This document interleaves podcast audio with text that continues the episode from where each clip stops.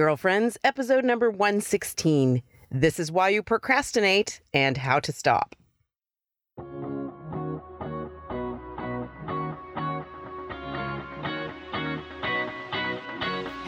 And welcome to Girlfriends. I'm Danielle Bean. I'm a wife and a mom, and I'm on a mission to help you know your worth as a woman so you can find peace, balance, and joy in family living. This week, we're talking about that universal problem of procrastination and what we can actually do about it. I can't wait. Let's get going.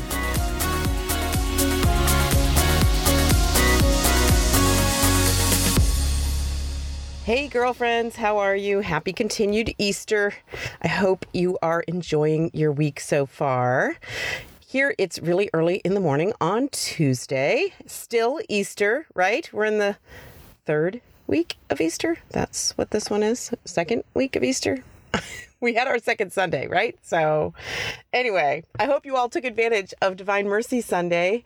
I was obnoxiously uh, texting all of my friends and family, make sure you get this divine mercy promise.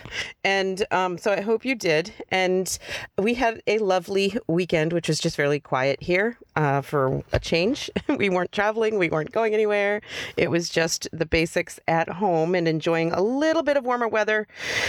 It is not yet really spring, I have to say, uh, despite the fact that uh, we've been finding ticks on the dogs, so that part of spring has arrived, but not so much the warmer weather up here in New England. We're still kind of um, stuck in the low 40s most of the time and that just feels like oh i have such memories and it comes back to me every day when i'm at either a tennis match or at baseball i have such memories of freezing to death with little kids at baseball games this time of year just wishing it would warm up already and just longing for that we don't get that in April here. So um, we're kind of cold, but it is much warmer and the snow is disappearing. Even the snow from that lovely late season snowstorm that we had last week. Gone for the most part, just a few patches left in the yard. So that part is good. Um, Still going a little bit stir crazy though, but getting out with the kids whenever we possibly can. Speaking of stir crazy, one of my solutions for the stir crazy was to buy a PlayStation 4 for my kids. Haha. okay, so this is how this went. Um, well, they already had an Xbox. It was really old. It was from way back when my son Eamon, who is now 21 years old, um, when he was confirmed in high school, he had had I can't even remember, whatever, one of those video game consoles, and was super generous that he had bought it with his own money, okay? And he was super generous allowing his younger brothers to use it with him. They abused the privilege and the thing was broken. And so that year for his confirmation, you know, we got him other appropriate gifts as well, appropriate to confirmation. But uh, I I got him a new Xbox um, because I felt like you know he had been generous and this he had suffered the consequences of his generosity, and I wanted to um, you know encourage what he the sharing that he had done with his younger brothers. Anyway, it's kind of been a family joke ever since that um, we give ridiculous, extravagant gifts for confirmation. And now that that Xbox is, was pretty old, my son Steven, who is going to be confirmed next month, started asking uh, what were the chances he could get a PlayStation because they've been dying to play. And if you have children anywhere in the range of these ages, well, male children probably, you know about Fortnite, right? Steven was desperate to play Fortnite. Everybody plays Fortnite. And I don't know the reason why, but they weren't able to or whatever on the Xbox that they had. Um, and he, we didn't have a laptop with the storage where he could download it or whatever. I don't know how this goes. Anyway, he was desperate for that. Um, we ended up making it so that if the kids did certain a uh, certain number of extra chores, they could earn um, points toward getting that PlayStation, and they finally completed it last weekend. So we went ahead and bought it. Um, and you know jokingly referring to it as Steven's confirmation gift. It's not really a confirmation gift, but it's been helpful to get us through some of these these ridiculous late season snowstorms and whatnot. It's been a little bit of a distraction for the boys, but also, if you have kids in that range of ages, you know screen time is such a hard thing, such a hard thing to manage. You know it's not good for them to have too much of it. And um, and I don't know if any of you have kids like this. I have certain boys who, if they play too long, it their personality changes in not a nice way. Um, and we've experienced this over the years. Some of my boys can just play for a little bit and then take off and go do something else. Others of them, like this is it. This is what they're doing for the rest of their lives if you allow this to happen. So we need to control that. Um, I just wanted to mention it because one really genius idea that my sister shared with me years ago, and um, we've kind of moved away from it around here, but I'm going to move back to it because of the new PlayStation in the house, is earning your screen time with reading time. So when our kids were smaller, when all of our kids were smaller, you know, screen time was like anything from playing games on the computer to, you know, using a tablet for something to the video games.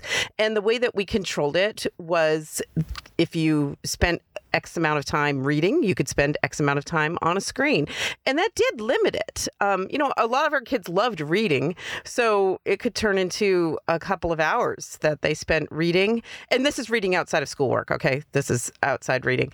Um, and and then that could turn into they were allowed to spend a couple of hours on the video games. Well, then that kind of um, seemed like too much. So my sister gave me this genius idea to tweak it, especially for older kids, and older kids are the ones who are um, really wanting to play these video games. Is reading to younger siblings, reading aloud to younger siblings. Um, and that was great because uh, I really, at that point in my parenting, was uh, feeling guilty about the fact that I wasn't reading aloud to my younger kids as much as I read aloud to my older kids. And I'm a big believer in the power of reading aloud. And there's so many wonderful books and stories in the Narnia series or the Little House series that I really wanted to share with my younger kids. And I wasn't getting to it or not getting to it as often as I wanted. And that really worked beautifully for a season in our family life where older kids were super motivated. And you know what? They didn't mind it either. It wasn't like terrible drudgery to them. They, it was, it was nice family time. Um, super motivated to read aloud to their younger siblings and earn their screen time, and that kind of limited, I think, more so than the reading on their own did. Um, anyway, I'm just throwing that out there in case it's helpful to anybody. I recently talked to a parent of a family that's right around there, like their oldest is like 12 or 13, I think, and that's right in that sweet spot for taking advantage of the the reading aloud to younger siblings trick. So go ahead and do that. Um, also, speaking of spring, I'm spring cleaning. I'm like cleaning my floors in my house. This is what happened to me. Um, at the end of winter, you know, I, I'm not great about keeping a schedule for cleaning my floors, but I notice when they need attention as like most of our house pretty much 100% of our house is hardwood flooring. So what it needs is mopping attention. Um, and it gets, you know, you know how it gets like baseboards get yicky and around the edges gets gritty and um, sticky spots here and there, whatever. Anyway, um, I was feeling that and I needed my mop. And I have a Bona mop. I don't know if you're familiar with the Bona B O N A system for hardwood floors. Love my Bona mop. Well, it was gone it was I, how does somebody lose a mop? Uh, i don't know but i do it and i couldn't find this mop in my house like and you know to be fair i used to keep it um, next to the refrigerator. There's like a little little crevice there between the refrigerator and the wall and um, we got a new refrigerator and something in the process happened where my mop disappeared. I guess it got moved, and there really isn't room in that spot. Anyway next to the new fridge for the mop. So I don't know. I put it somewhere, maybe someone else put it somewhere. I was driving myself crazy. And every evening when I was like sitting down either to watch television with Dan or to do some work, I would like see my floors and just feel miserable. Like I want to mop these floors. Not really. I mean, nobody wants to mop, right? But feeling miserable. Like I need to find my mop. So last week, I finally was like, I you know, I just need to admit I can't find this mop and I need to buy a new one. So that's what I did. I went out and I bought a new mop and then I mopped all my floors. And Dan was like, What has possessed you? I was like a crazy woman, you know, uh, major workout mopping all the floors. But it felt great.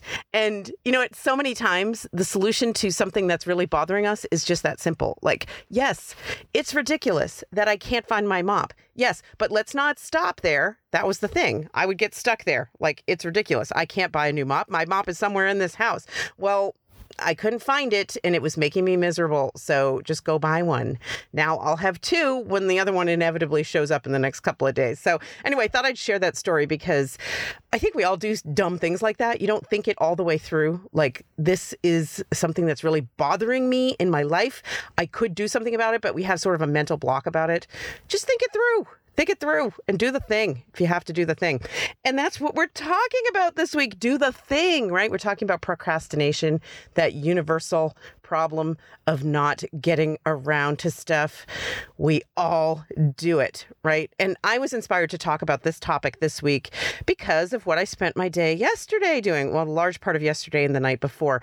Taxes. Oh, yeah, it's tax season. And I'm not usually one of those people who waits to the last minute. This year I was uh, because although you know our tax lady when we were leaving her office yesterday said you're not as bad as some people. So that made me feel pretty good.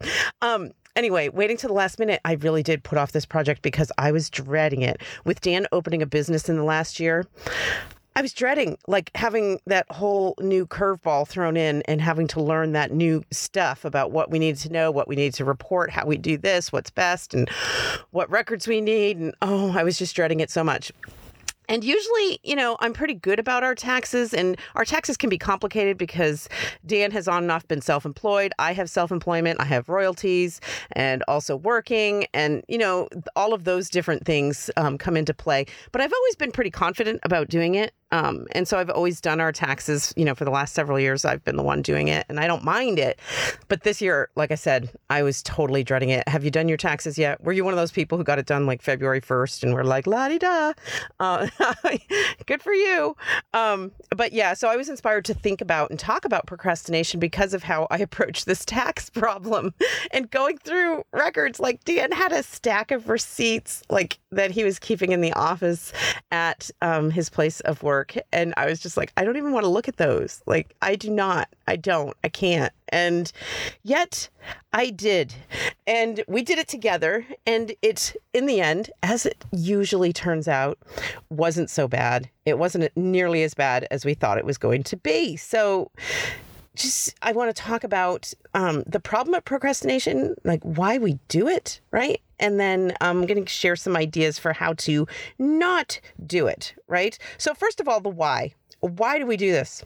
Well, because we're human beings. Okay, that's the big answer to the why do we procrastinate. Just accept that. You know, we're flawed creatures. We have an aversion to work. It's a consequence of original sin that we're soft and we're weak and we're lazy and we avoid work. But, you know, there's that that fancy word concupiscence, which means all of the above. We're soft, we're lazy, we're sensual creatures. We don't want to do the hard stuff. We just, and you know, think about it. I always think about God's words in the Garden of Eden um, after Adam and Eve first sinned and the kinds of things that he said to them. And he was, when he was talking specifically to Adam, he was telling him, You're going to have to work. You're going to work this is a consequence of this. And it's a consequence of original sin that we don't like to work and that we have to work. And whatever it is that you're procrastinating, that's the thing. You know, it's part of your your weak and flawed character because you're a human being, because you're human. So get over it. You know, I hear people all the time that will say something like, "Well, I procrastinate. I'm a procrastinator. I always put things off to the last minute." Yes, that doesn't make you special. Everybody does that. Yes, some people do struggle with this more than others. I knew this kid in college. He was like a, a amazing to me the way that he would put things off and it would drive me nuts. Like we were in some of the same classes together and he would like wait until 9 p.m the night before a huge project was due to even think about beginning it. And he was just um you know to me that was like a psychological study. Like how can he do this? I would be non-functional. And yet he you know he pulled it off and he got pretty decent grades. Um but so yes there are more extreme forms of procrastinators than others and you you may have a more serious problem than other people, but everybody struggles with this. Nobody likes to do what they don't like to do, and we all try to avoid the things that we don't like to do. That's what procrastinating is. So accept that. Don't, you know, eh, the don't accept the fact that you're a procrastinator and announce it like that's it. I'm stuck here, right? Because you're called to be better than that. You're called to do something bigger and greater than that. You're called to rise above your flawed character and your flawed human eh, tendencies. So recognize that. It's fine. Go ahead and say the thing. Say, I'm a procrastinator, but don't let yourself stay there. Move beyond it. And that's what I want to talk about today are some ways that we can move beyond it. Some ways that we can say, I am procrastinating this, but here's what I'm going to do instead. Like, let's make a plan. So, the first one that I want to talk about, and some of you might be familiar with the book Eat the Frog by Brian Tracy. It came out several years ago, and it is all about procrastinating and how to how to not procrastinate. And I listened to it on um, Audible years ago, and I really enjoyed it. It's really a quick and easy kind of read or listen. Um, so I do recommend that. It's by Brian Tracy called Eat the Frog. So, what is Eat the Frog? Right? What is he talking about? Well, it's from a Mark Twain quotation from um, years ago where he said, Eat a live frog first thing in the morning, and nothing worse will happen to you for the rest of the day. Cute, very, you know, typical Mark Twain.